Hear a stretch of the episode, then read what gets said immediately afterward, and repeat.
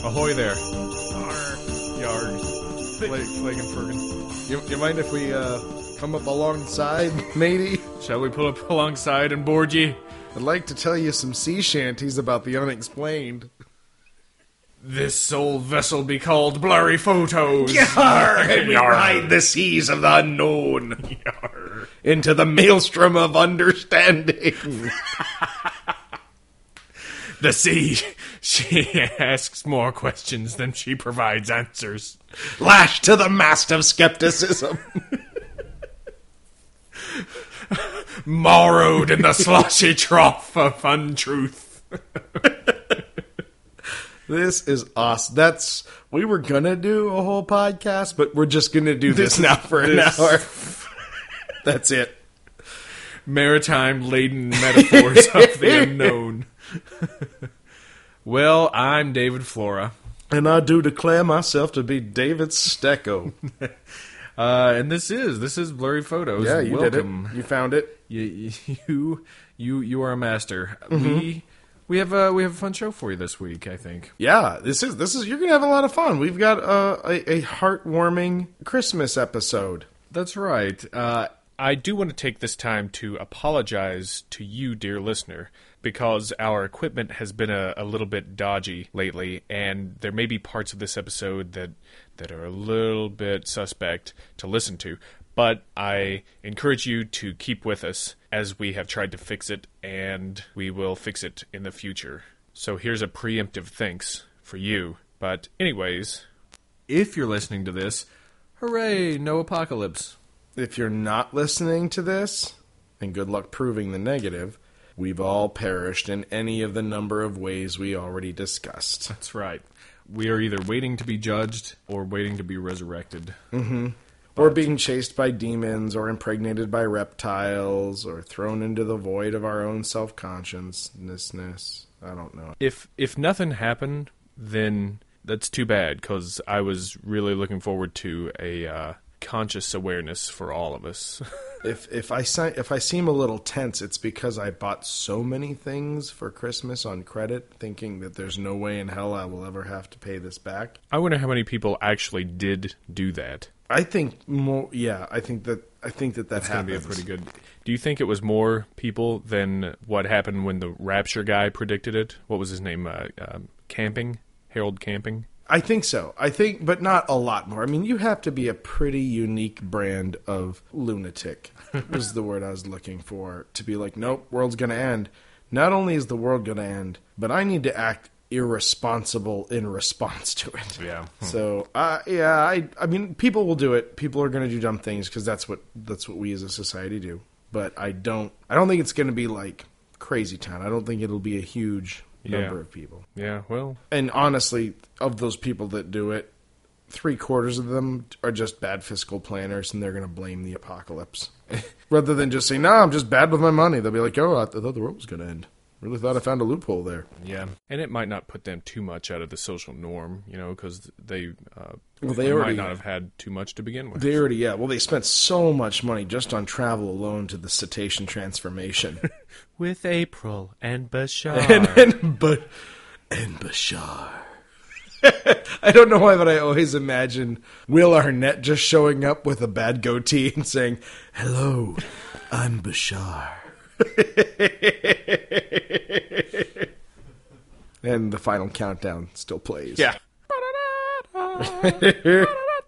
Oh, man. I was proven catastrophically wrong about one of my apocalyptic, I guess. I mean, since no one really knows when we're going to all die, I guess I would be considered to have been making my own prognostication about when we're going to die or not. Okay.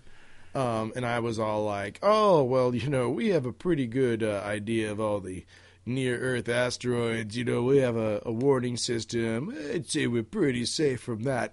No, we're not. In order to prove me fantastically wrong, the universe was able to slide in an asteroid that gave us a whopping 48 hours notice before coming close enough to be between the earth and the moon before going on about its dirty, sinful business.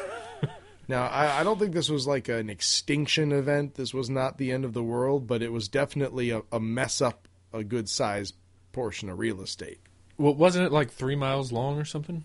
I have no idea how big it was. I could be making that totally up. I've got so much apocalyptic stuff in my head right now from that episode. I just know how close it got to us, and that I was like, oh wow, didn't you just get done saying how fantastically ridiculous it is to think that could happen? So, mea culpa. I'm wrong. And I really hope that by now, before this moment, it had crossed your mind. Maybe that Dave Stecko might be full of shit. I hope that at some point that thought has trickled through, because it's entirely accurate. Right, let's get this Yuletide sleigh ride on the trail. All right, on the rails, on the sleigh trail. Yeah, and I've already kicked us off. That's right. We're gonna focus this episode on Yule. Yuletide, mm-hmm. Yule time, whatever you want to call it. Yule log. I mean, not to say I have a log. I mean, I don't have a log. Not in the way you think I'm saying. I'm just trying to say it's like Christmas time. Is it hot in here? I'm sorry, but I just love Christmas Vacation so much that I can't not do that. It is such a great movie. That one, and one that I think doesn't get played enough, is Ernest Saves Christmas. What? David Flora is from Kentucky. All right, look. That's all I'm saying. R.I.P. to Jim Varney, a great comedic talent. Yeah, I'll give you that. Know what I mean, Vern? Right. Now wait, so there's an Ernest Saves Christmas? Oh yeah, there's an Ernest Does Everything. I know he goes to jail in one of them, which I thought was a bold move. Does he ever join the army? He sure did. Oh God, and that's a heartwarming Christmas. This movie, Ernest Saves Christmas? That one I think is the best Ernest movie, just quality wise. You know, I mean, I trust your judgment, and I will watch it if it's on Netflix. And I don't know where else I'd find it. If it's not on Netflix, I'll never see it. Sorry, I could let you borrow the VHS tape. Could you also let me borrow a VHS player? Yes. But anyways, Tales of the Unexplained! We'll get to it someday. The Yule, if you're not familiar, everybody, you know, hears Yuletide, Yule time, right, around Christmas, around the holiday season, stuff like that. It's a time of the greatest darkness and the longest night of the year. It occurs around the winter solstice, which is the shortest day of the year and longest night. Yep. That's the moment when the Earth is at a point in its orbit where one hemisphere is most inclined away from the sun. I think that it's a good thing that we should... This is a good PSA right here, that I don't think... It never happens. I never hear anybody say this, and this is my personal idea, that why isn't that some kind of sexy holiday? Just the solstice? Yeah, it's the longest night. Oh. Take advantage of it. Like, make that into, like, the new Valentine's Day. It could be... if you're Wiccan. Ah! Because they celebrate the hell out of it. But they don't make it into a sexy holiday. And it could be. We could make cards. We could do a lot of stuff. No, don't pretend the Wiccans are having some awesome sex orgy, because they're not. I don't know if they would have awesome sex orgies. All I'm saying, a lot of Wiccans are hot. No, they're not. That is a lie. That is an abject lie. No. What you're thinking of right now is the Ren Fair, where there's like a whole bunch of women wearing no midriff outfits, and those are not Wiccans. Those two old ladies in the corner wiping the grease on their own shirts from their turkey legs, those were the Wiccans, dude.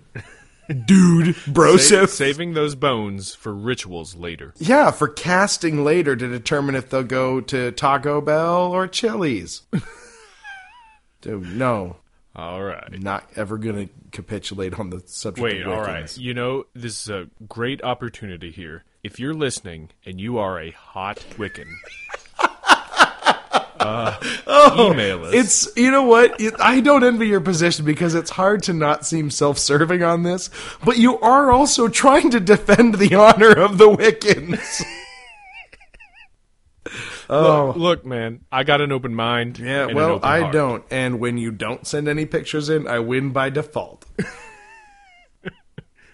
Great.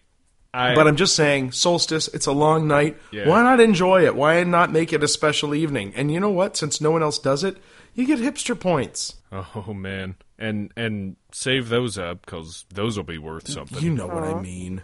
It was observed as a religious festival by early Germanic peoples. Mm-hmm. It was done as a celebration of a good harvest, sort of like how Samhain was. Yeah. Now, Samhain and Yule are both on this wheel of holidays and times of the year that people, like Wiccans, pay attention to. And they also celebrated the short work days, because, you know, who wants to work? Right. That is a celebration of itself. Yeah, yeah.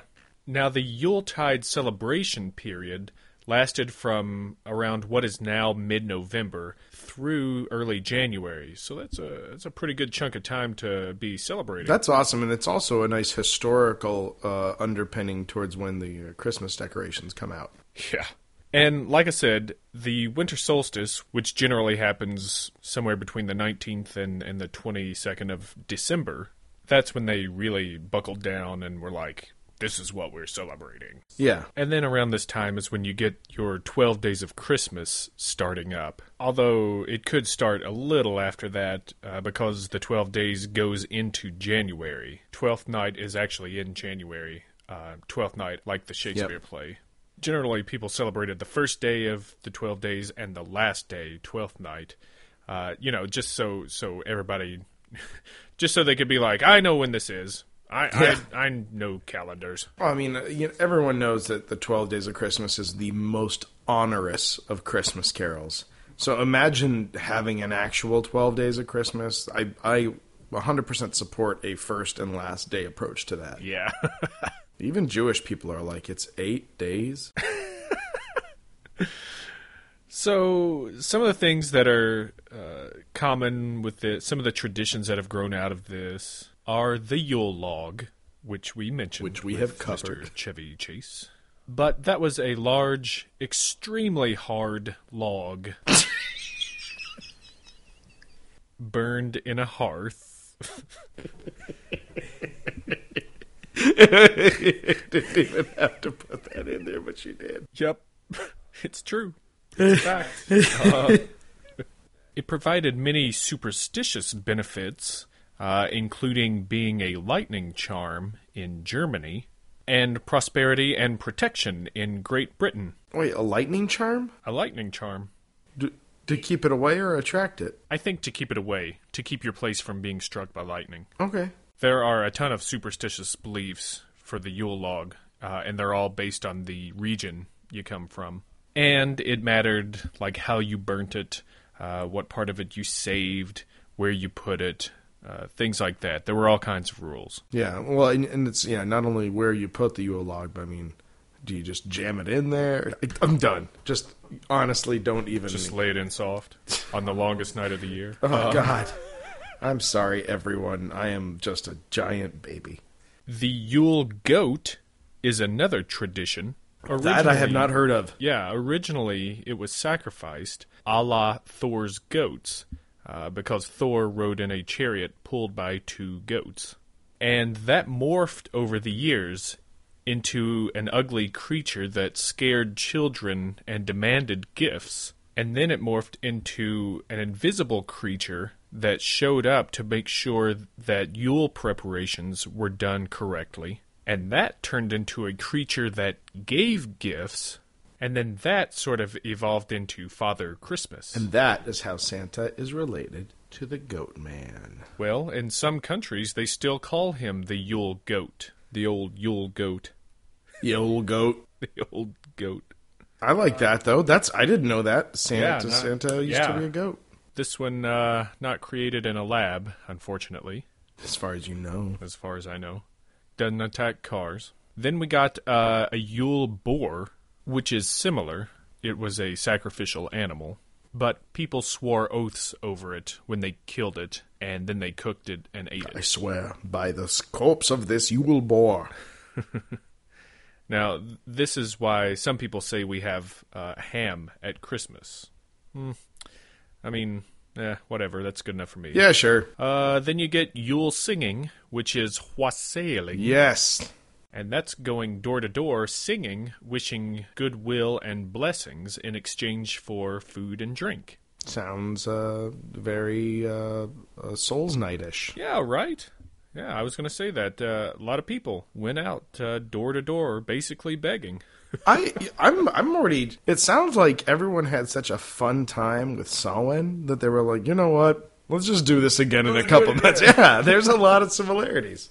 Now, there's a lot of questioning out there about the old Christmas song, The Most Wonderful Time of the Year. Yeah. There's a lyric that goes, there'll be scary ghost stories and tales of the glories of Christmases long, long ago. So, people are like, wait a minute, I actually listened to this lyric, and there are scary ghost stories? That don't make no sense. That don't make no sense. This is the time of giving and loving. Mm-hmm. False. False. There's no time in which you are not just mere ethereal inches from the other plane. And you must be reminded. A lot of people wonder, where does that come from? Yeah. Why ghost stories at Christmas?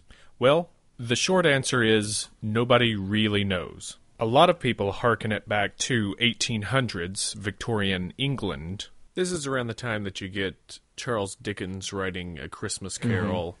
Mm-hmm. You get people gathered around the fire and telling stories to each other, you know, for entertainment. Yeah, I mean, it's you know, there's the Dickens as the gold standard, but there's this all the research I did points to it being a very British thing. Yeah, that they just, especially the late 1800s, mid to late 1800s, like people just got around on Christmas Eve and just told ghost stories, and you know, and it's a long night, it's dark, it's you know. I can see it. You know, we keep in mind that there's no blinking lights. There's no, you know, garlands and red ribbons everywhere. It was just another, you know, it was a cold night. But it was a good time for it. Yeah. So that's one belief of where it came from. I was able to find something a little bit older, too, that I like. It goes all the way back to pre-Christian Scandinavian countries. And to me, this one makes a little bit more sense. That is, if there are indeed ghost story traditions that are passed around. Well, I mean, they've already got the Christmas goat going for them, so... The Yule goat? Yule goat. They, the Scandinavian folks I mentioned, around this time of year, they had a phenomenon called the Wild Hunt. This was an ancient folk myth about a group of phantasmal hunters with horses and hounds that blazed across the sky at night or just above the ground. Now, it was very bad luck if you saw this, and I'm talking bad luck up until the point of death in some cases. So, finding a bunch of undead huntsmen going on a hunt is bad luck. Right. Turns out that seeing a bunch of ghosts hell-bent on the death of something is bad luck. Not a good thing. Okay. Yeah, all right. Yeah. And around this time, supernatural activity was increased, and draugr, or ghosts, were more active. And it makes sense, you know, this being the longest night of the year, you're probably going to get that veil between Earth and the afterlife is going to be thin. Just like at Samhain. Yeah. In a lot of the myths, again, they vary depending on region. You get the Norse god Odin leading the hunt. And he would do this riding his eight-legged horse, Sleipnir. And some people think that this may be one of the very, very early roots of Santa Claus with his eight reindeer riding in a sleigh across the sky. He could have been so much more efficient if he had eight-legged reindeer. Yeah. But the Wild Hunt was definitely a scary thing that people were worried about, yeah. You know, at the beginning of winter. Don't get wild hunted. Don't do it. Now, that, to me, is a pretty plausible origin to having ghost stories as a tradition or being scared, you know, around the Yuletide season. Yeah, exactly. I think, you know, I think that it's just a kind of an organic thing. I don't... You know, it makes sense. Yeah. It kind of all fits together. And a lot of stuff from that time period has survived, too. For instance, the Yule log, you know. Now, the Yule goat hasn't particularly... The Yule goat did not stand the test of history. At least not in the States. Everybody... And the Yule log shows up all kinds of weird places. In France, there's the Bûche de Noël, which is the log-shaped cake. That's right. So, we thought it might be fun on this episode to tell some more ghost stories. Thunder sound. That's right. It's about to get real. Yeah. So get ready. We're about to throw a couple at you here. Yeah, I know this is a curveball. You're probably with your family right now, sipping nog and going, this is gonna be really heartwarming. I want you to hear this podcast. Yeah. Oh my God, what? You're gonna terrify me with tales of ghosts? Yes. That's right. That's exactly it. That's exactly how this ball's going to bounce. Yeah, we got some candles going here. We got a nice spooky vibe and some Christmas lights so that we're not too terrified. Mm-hmm. And this is where I hand the reins of this Yule sleigh, this goat-pulled, eight-legged Yule sleigh over to you, David. All right. I'm going to start us out with a story called Skiing Vacation. Terror sound right now.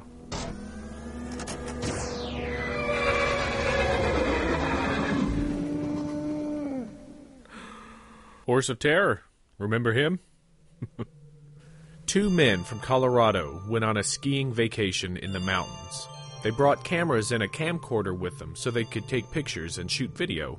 They were staying in a remote log cabin miles away from anyone else. After they had spent a few days there, the weather turned bad, and they realized they were going to get stuck on the mountain until the weather cleared. To make matters worse, one of the men had an accident while skiing and was very badly injured. The other man tried to radio for help, but there was no reception, and within hours, his friend was dead.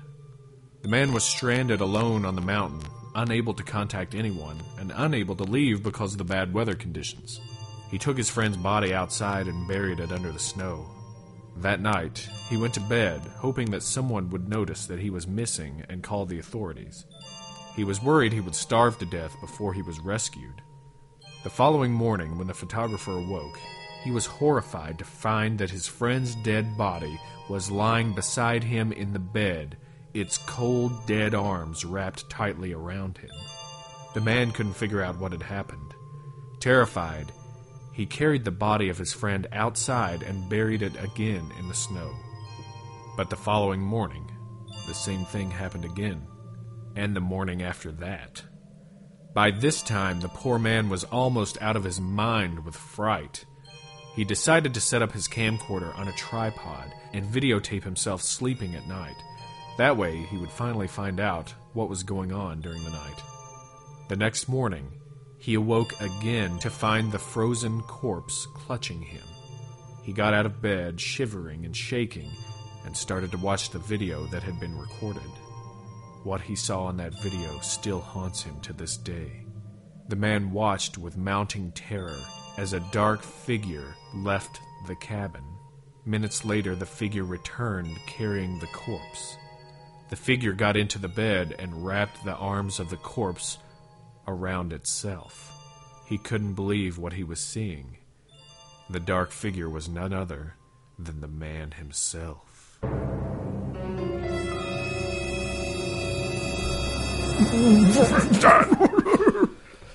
Okay, that's more creepy, less ghosty. Very creepy.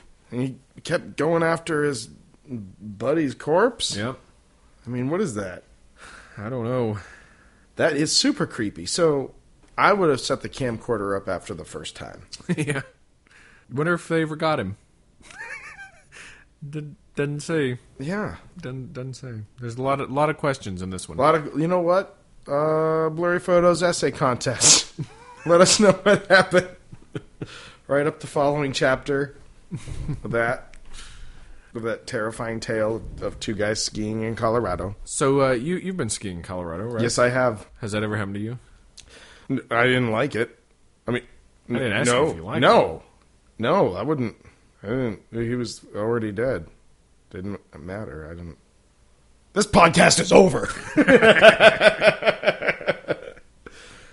Okay. All right. So okay. You got one for us? Of course I do. Of course I do. This one is called Haunted Christmas. The soft thud of following footsteps echoed behind him as he hurried through the snowflakes toward home. They kept pace with him, quickening when he quickened, slowing when he slowed. It was creepy. His flesh crawled at the sound, and he sped up, cursing himself for walking home alone from the midnight Christmas mass. What? Mass? No, it's just, like... I knew I was putting myself at risk for going to church. Why would I go home alone? Damn it. I knew it! Okay. Normally not a pious man, the middle-aged bachelor had suddenly been struck by a wish to hear the old Christmas songs, sung once again by a choir. Why do we need to know that he's a bachelor? I don't know. Maybe it's going to... Oh, you know what? My guess? That we have to know that he's by himself.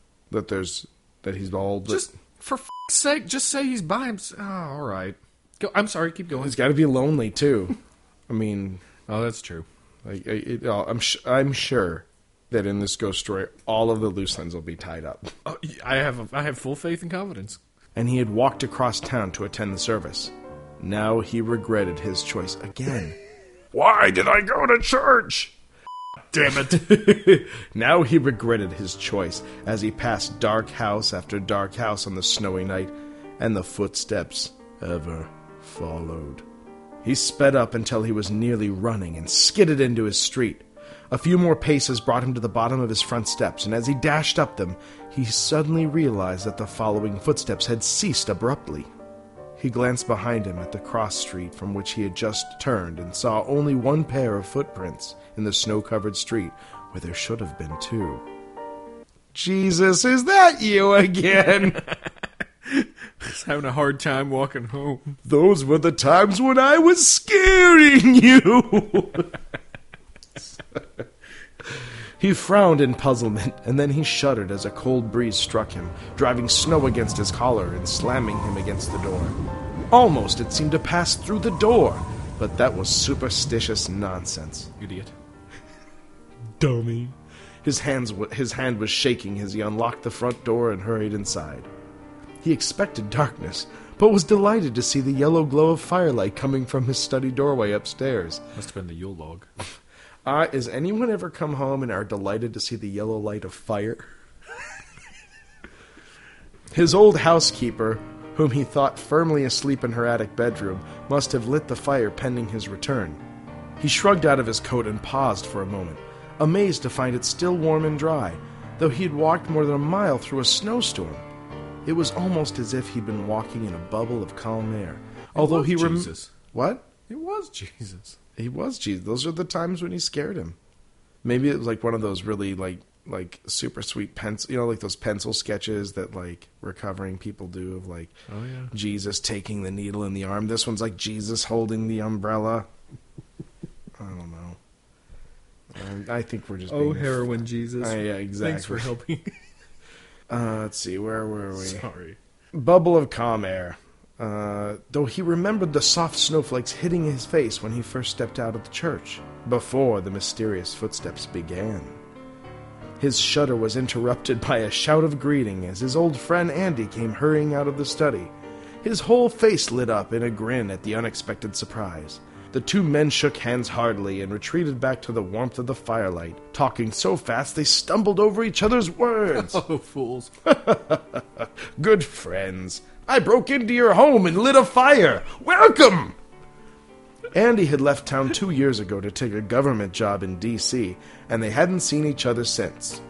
Now, see, I like these details on a story because up till this moment, this story could have been in 1610 or the year 30,000. Yep. So it's a government job in D.C. sometime in the last 200 years. That explains how he got in the house. Yep. Nearly an hour passed before it occurred to him that his guest might be hungry. His offer of a meal was instantly accepted, but Andy was unwilling to leave the comfort of the fire to eat in the kitchen, so he jogged downstairs alone to fetch some food. He didn't wonder at his friend's reluctance to join him in the kitchen. Why would he? He had only broken into his home and started lighting things on fire. Andy looked very pale and kept shivering with cold as they talked. He hoped his friend wasn't ailing for anything. It's a weird use of phrase. A few moments later, he was back with warmed-up meat and potatoes and a couple of glasses of beer, apologizing profusely as he handed Andy a plate for the mismatched dinnerware. Oh, man. Do you remember? Yeah, remember when I had you over? Not having a fire already lit is one thing. Yep. Mismatched dinnerware. Oh, I learned that lesson. I tried to give that to you once, and you smacked the plate of food out of my hand. And I stormed out, to which you threw salt after me, and I didn't come back for a long time. Okay, we're going to get through this terror somehow. We're good at this. We're good. Yeah, absolutely. Getting through. Andy just laughed and hunkered down to eat. When they were both finished, he showed his friend to a guest room and then tumbled into his own bed to sleep. All his apprehension caused by mysterious footsteps forgotten in the visit of his friend. He jumped out of bed Christmas morning and dashed immediately downstairs to his guest room to rouse his friend. But Andy wasn't there, and the bed had not been slept in. That was odd. He ran down to the study, but Andy wasn't there either, and one plate of food was sitting on the end table beside his old friend's chair. It was completely untouched, though he'd seen Andy eating from it the night before. Skin creeping at the thought, he ran to the kitchen and asked his housekeeper if she'd seen Andy. But the housekeeper had seen no one either the previous night or this morning. He flopped down on the bottom step of the staircase, completely baffled. Where had Andy gone? And where was his wallet? Okay, I made that part up. It was a mystery that plagued him all Christmas Day, and he did not enjoy his holiday dinner at all, a fact that annoyed his housekeeper. Well, she worked really hard on it. Seriously, she lives in the attic. Yeah, come on, man. He was awakened the next morning from a restless sleep by the sound of the front doorbell. He stumbled out of bed and was splashing water from the bedside pitcher onto his sleepy eyes when a knock came at the bedroom door. When he answered, his housekeeper handed him a telegram that had just arrived. As she hurried back downstairs to... It was a singing telegram? A sexy Christmas telegram. Special delivery from your friend Andy. I am the singing telegram. Blam! As she hurried back downstairs to prepare his breakfast, he opened it curiously, not knowing who would be telegraphing him so urgently. When he read the telegram, he started to tremble. The message was short and to the point. Andy's family regretted to inform him that his old friend Andy had passed away on Christmas Eve in his home in Washington, D.C. He sat down hard on the bed, the telegram fluttering away from his hand. It must have been Andy who followed him home on Christmas Eve. That would explain the eerie footsteps and the dry coat in the middle of the snowstorm. He'd spent Christmas Eve with a ghost. How does that explain the dry coat? Everybody knows, walk with a ghost, coats like toast. That's, you never heard that before? Well, you haven't. Everybody knows that. But I'm pretty impressed that you came up with like toast. Walk with a ghost. Coat like toast. Yeah, old people mutter it all the time. So that's a spooky haunted Christmas. Yeah, not bad, not bad. Yeah, and not entirely terrifying. You know, it's almost heartwarming. Yeah, I find it odd that the first topic of conversation wasn't, I'm so glad you're here because this creepy mofo was following me all the way home from the church. Yeah. Also, why am I afraid to go to church? Ah, oh, so dumb. I didn't arrange a security escort. Andy, your sister's still single? Yeah. Yeah, and that's another thing. Like, it's midnight mass. Like, everyone goes to that. It's not like he exits the church and it's Ghost Townsville. Yeah. If you died on Christmas Eve with your family, would you come do one more podcast with me? Absolutely. And you had better... I swear to God, I will haunt your miserable existence if you bring me mismatched dinnerware. I will lose my shit. I've got Christmas-themed dinnerware, so you'll be getting... ooh la la! I know where I'm spending my last evening on this mortal plane. Yeah. Although I might serve you a drink in an Avengers cup. Oh, that's even better. I consider that to be formal dinnerware. So yeah, that's one of my that's a haunted Christmas story. Great. Let's switch gears for a second here, because I'm getting the heebie-jeebies, and I used to have a warm, cozy feeling about Christmas, but now I just think it's just an orgy of the damned crawling out of their graves to harass me on Christmas Eve. It's all of that and more, because this break is not going to give you what you want. I'm going to tell you about a guy that a lot of people may not have heard of, but he's a pretty big deal in Europe right now. And I think he's getting to be known more here in the States. A fellow by the name of Krampus. Would that be Unterschlot Krampus, the German finance minister? No, but he is Germanic. The Krampus is a beast like... Oh, it's the Krampus, not... The Krampus. Oh, I love this. Is a beast-like enforcer of St. Nicholas from Alpine folklore. He's a fur-covered... cloven-hooved creature with goat horns and a long pointed tongue that lolls out. He carries chains and bells of various sizes and often carries rutin, which is a bundle of birch switches, and he has a wash tub or sack strapped to his back. So, wait, so in Germany, Santa Claus has a beast enforcer?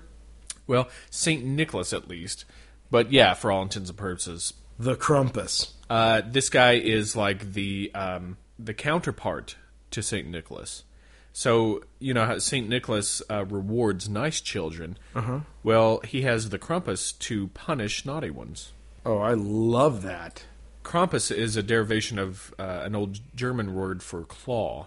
And he would place coal in naughty kids' stockings. Or, if they're a little bit worse than naughty... he would take a few presents from them. If they're even more naughty than that, like how can you get more naughty than that? If they were particularly bad kids, he'd swat them with the rutin and throw them in his sack to take them away to drown or eat or to live with him in hell. He just gets to do what he wants. I mean, they have to be naughty kids. Like, really bad kids. Yeah. But does he, like, just take a good long look at him and go, you're an eater. You're an eater. Yeah, I don't know. I don't know what how he decides. Are you saying that those are three different versions? Or, like, each kid, like, he spins the tri-parrot wheel? Depending on the region, I think people have different outcomes of what he does to children. Oh, my God, the Krampus. And probably depending on how much the parent wants to scare the kid... is what he'll do to the kid, you know, if they're bad. The thing about this guy is he's all over the place in folklore over there, and he's got all kinds of different names and stuff. And, you know, each one, it's kind of like I was saying with the superstitions with the Yule log. Mm-hmm. He's got a lot of variations on either, you know, what he looks like or what he does. And Krampusnacht falls on December 5th, which is the night before the Feast of St. Nicholas. And that's when Krampus came to dole out punishment. Oh, my God. First of all, I'm pissed that I missed Krampusnacht. Yeah, I'm pissed. Because today, the popular thing is to do a Krampuslaufen, which is... all the kids. That's like a Stefan joke. Krampuslaufen is Chicago's hottest new thing. but people will dress up as Krampus and go around scaring the shit out of kids. And, oh my God, I want that here. Yeah, it's a thing to get drunk and be silly too. You know? Crump it up.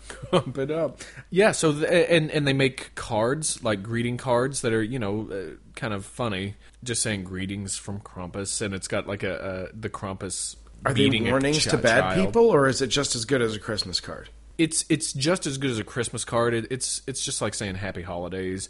People are like, oh, I got a Krampus card, har har har. Oh, okay, so it's like, you're the Dickens, I got you. Yeah, sort of. But like, we have so much to learn about Krampus. I want this to be incorporated into our Christmas as fast as possible. Yeah, Krampus is silly. There's the artist Brom. a really, really cool artist. He does stuff for like Wizards of the Coast. Mm-hmm. He just, I think, wrote a book based on Krampus called The Yule Lord, and he did the illustrations for it too and stuff. And it looks really cool. I'm going to look into getting that. But... Oh my gosh, we'll have to write Krampus carols. Oh my gosh, holiday songs about punishing and drowning children.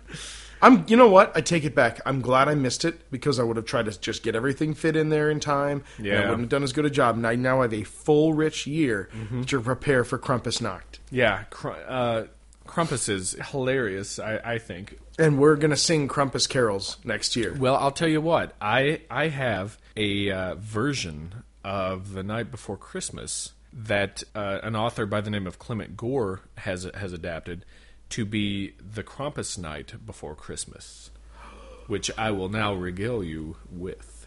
Please do. 'Twas the night before Christmas, the town covered in ice. The cat was out hunting for plump harvest mice. The stockings were hung by the chimney with fright. Krampus would soon be there that night. The children were scared and awake in their beds, while nightmarish visions loomed o'er their heads. We were like prey caught in a trap, and could not settle down for a long winter's nap. When out on the lawn there arose such a splat, I sprang to the floor to see what was the matter. Away to the window I crept very slow, slid open the drapes, spied a murder of crows. The crimson red moon on the breast of the snow gave a stain of dried blood to the objects below, when what to my watering eyes should appear but a jet black sleigh and 8 sinful reindeer. With a grisly old driver with sharp horns and long claws, there's no way that this beast could be Santa Claus. More rapid than owls that dive on their prey, he howled and he roared, and I heard him say, "Now Slasher, now Wrathful, now Gorgon and Putrid, on Cyclops, on Rabies, on Goner and Blitzkrieg. To the top of the porch, to the top of the wall, now swoop away, creep away, slither and crawl." As dry leaves from torn trees the wild cyclones spin, ripping up shingles, flying in sin, so down to the housetop the cursors they flew, with a sleigh full of booty, and Krampus too. And then, in a dimming, I heard on the roof the scraping and pawing of each bony hoof. Each of his nails scratched brick and made sand. In a pile full of dust, with a thud he did land. His claws were long, and the tips touched the floor. The wood that they scraped splintered and tore. Mortar and ash clung to his nails. His fingers were swollen, frostbit, and pale. The teeth in his mouth were as sharp as a pin. His cheeks skin and bone, his nose long and thin. His devilish horns were drawn up like a bow, and the beard on his face was as black as charcoal. He was dressed in roadkill from his head to his toes, and his clothes were stained red from skinned bucks and does. Jesus! An empty birch basket was flung o'er his back, and he was a peddler opening his sack. The stump of his pipe was made from a moose, and the smoke it encircled his head like a noose. He had pus-colored eyes, and we dared not to look. We terribly feared this soot-covered crook. He was brawny and cruel, a wrong, evil old elf, and I screamed when I saw him in spite of myself. No wink from his eye, scratching lice from his head, soon gave me to know I had something to dread. He wrecked our halls and filled up his sack with bad girls and boys and other knickknacks. He spoke not a word as his beast did his work. He put coal in our stockings, then he turned with a jerk. His serpent-like tongue hung out of his jaw, and giving a cackle, up the chimney he crawled. He stomped onto his sleigh, to his team gave a slur, and ripped up the roof like removing a burr. And I heard him exclaim as he drove out of sight, "A bad Christmas to all, and to all a dark night." Krampus is pretty metal. Yeah, he really is. I think there's a metal band called Krampus, and too. If there isn't, there is now. Wasn't that great? That is awesome. That was a great adaptation I found out there. I like what does a reindeer do to be sinful? Be called putrid? What is a sinful life to a reindeer? Oh man, I was really into that. Yeah, so Krampus, you guys, beware of him. Yeah, watch out. He'll get you. Don't be naughty. Krampus is coming for you. I also have an alternative Christmas version. Now this you will never hear about anywhere because it's just some people that we grew up with, friends of my sister's mostly, had an alternative Santa Claus that showed up in July. He was like anti-Santa. And Anti-Santa. He was a skinny man named Ugenspa who would sneak into the house at night, and if you were good, he would leave you candy, and if you were bad, he would take your favorite toy. Oh, what a jag. And Ugenspa was a very real deal to these kids, and I don't know if it's something that the parents made up or just because they had like 6 kids, this family. I don't know if the older kids made it up to fuck with the younger kids. Yeah. But it was a life, like, as long as we knew them, like, in July, Ugenspa time. Like, it was a real thing, and they genuinely would, like, worry about Ugenspa. That's great. Wow. That's a good way to make sure that the niceness of your children keeps going through the whole year. Oh, yeah, because, I mean, December 26th... I'm going to go gut a cat because I got what I needed out of this. Right. But you know what, though? I know like the Krampusnacht being on the 5th, that's 20 days. There's a 20-day window from when the threat of punishment is gone to when the gifts arrive. I'll tell you what. I did see something that said he would also take kids down to the South Pole to his ice caves to work and make toys for the good kids, and then bring them back on before Christmas. Oh, so like a 20-day work rotation. Yeah, but the thing is, it was elf time. So to the kids, they've been there for years and years, and then they come back, and it's just been the 20 days. Oh, that's particularly insidious. Well played, Krampus. Oh, Krampus, you old goat. Because he is, he's burnt goat. Oh yeah. Man, I like that. I like that was a lot of holiday cheer. Yeah, that's silly stuff. Well, I think let's call that an episode. And yeah, you can't beat a Krampus. Don't in Russia, Krampus beat you with Rutan. Let's get some puns in here. Yeah, let's do some puns. Why don't you lead it off, Mr. Flora? Well, I have a winter folk dance called the Yule Clog. Oh, that's terrible. That is... you know what? I let off with that one, so I didn't have to... Yule Clog. I've got a product marketed towards kids in late November. It's Uncle Scratchy's Krampus Bait. It is actually a life-size doll, so that the Krampus, you can be as bad as you want. The Krampus will seize the doll. It's Krampus Bait. Yep. It's not a pun, but it's an important product because I enjoy important products. Uncle Scratch is Krampus Bait. Do whatever you want all year. Uncle Scratch has you covered. Oh, that's great. I just like the phrase Krampus Bait. It's the scapegoat of the holidays. Oh! Great. See, you're better at it than I am. Oh, whatever. All right. So my next one is an escort service. Oh, this is going to be so great. Called... Humpus. They all still have cloven hoofs and long claws. Yeah. Yeah, Humpus. All right, Terrible. Okay, I've got one. I think that people have seen the Nutcracker for far too long. Mm-hmm. But there is a new holiday musical that you can see, and it's called... It's very percussive.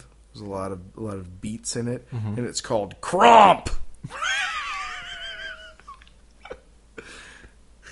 I get it. Yeah. I see what you were trying to get done there. They take the birch baskets off their back. They tie them to their feet and they start going clonk. Their sticks are birch switches.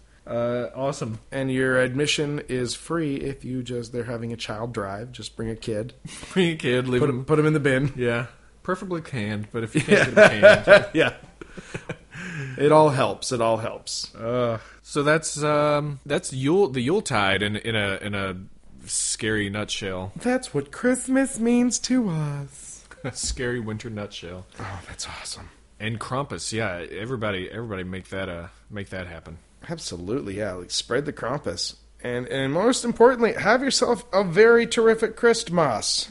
Yeah, have a happy New Year. Yeah, and you can also enjoy a rockin' Hanukkah. Yeah, crazy Kwanzaa, and I don't know. You tell me, Flora, what are the Wiccans up to? I want them to have fun. Well, Wiccans have a cool Yule. Oh, nice. Yeah. I also want you to have a cool Yule. I'm not against you, Wiccans. It's just, you're not hot. I think they can prove you wrong. Don't let me down. Hot Wiccans don't let me down. I'm in a great situation. I'm in a win-win because either I'm right or we meet some hot Wiccans. Well played. Yeah, so that's I'm doing all right. My Christmas is off to a great start. Make the Yuletide happy by visiting blurryphotos.org and getting to our Facebook page and liking that. All we want for Christmas is reviews and likes. Yeah, review us on iTunes, rate us and all that good stuff. Yeah. Follow us on Twitter, blurry_photos. Yep. And we actually have some feedback. I love feedback. Oh thank God. We have some feedback from our Aleister Crowley episode. Whoa. So that's catching welcome up. Aboard. No, I love it when people start over or just start. Or just start, period. Yeah. Hey, so the comment that we were left... comes from listener Oliver, and Oliver says, "Do what thou wilt does not mean do what you want. It means follow your true will in life, doing what you're truly meant to do in life in order to attain happiness/love. People that are not following their true will are miserable but don't know why." That's cool. Yeah. He also says, "Also, the Barbara Bush connection is a myth."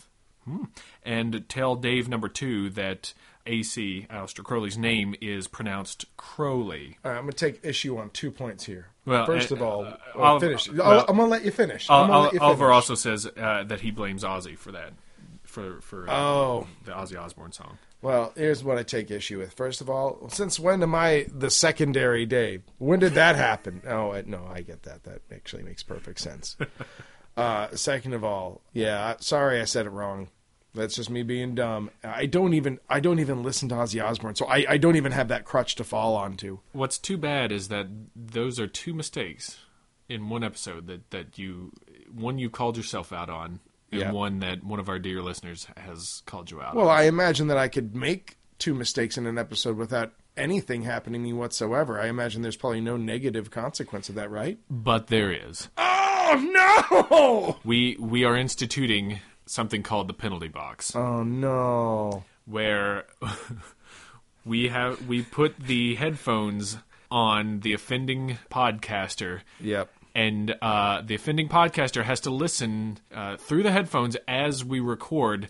And because we're such a ghetto setup, this does not bode well for said podcaster because there's such a delay in what comes through the mic and goes to the headphones. It is the most crippling thing. We mess with this every single time we're setting up to record because this part of your brain says, no, I can overcome this weird fractional second delay, but it doesn't. It makes you incapable of speaking clearly. Side effects include prolonged vowel sounds and slurred speech. I'm not joking. So, all right, I'm going in the penalty box. Headphones are on. Okay. There's a little... Yep. Okay, I place the headphones on. I'm in the penalty box. You can't speak. David Flora is selecting a monologue from Monologues for the Young Actor.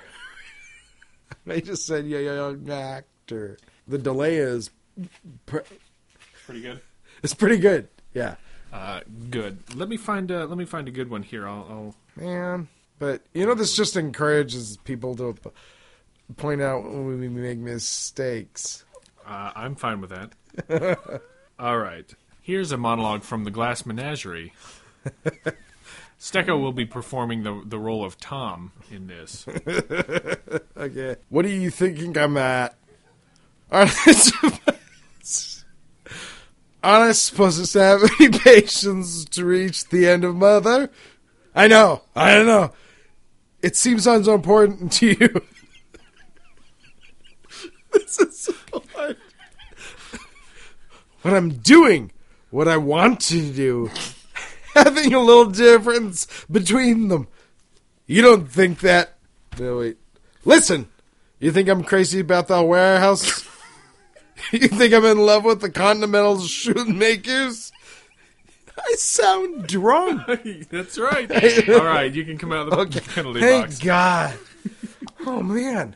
That is so hard to do. It makes you sound like you're completely trash.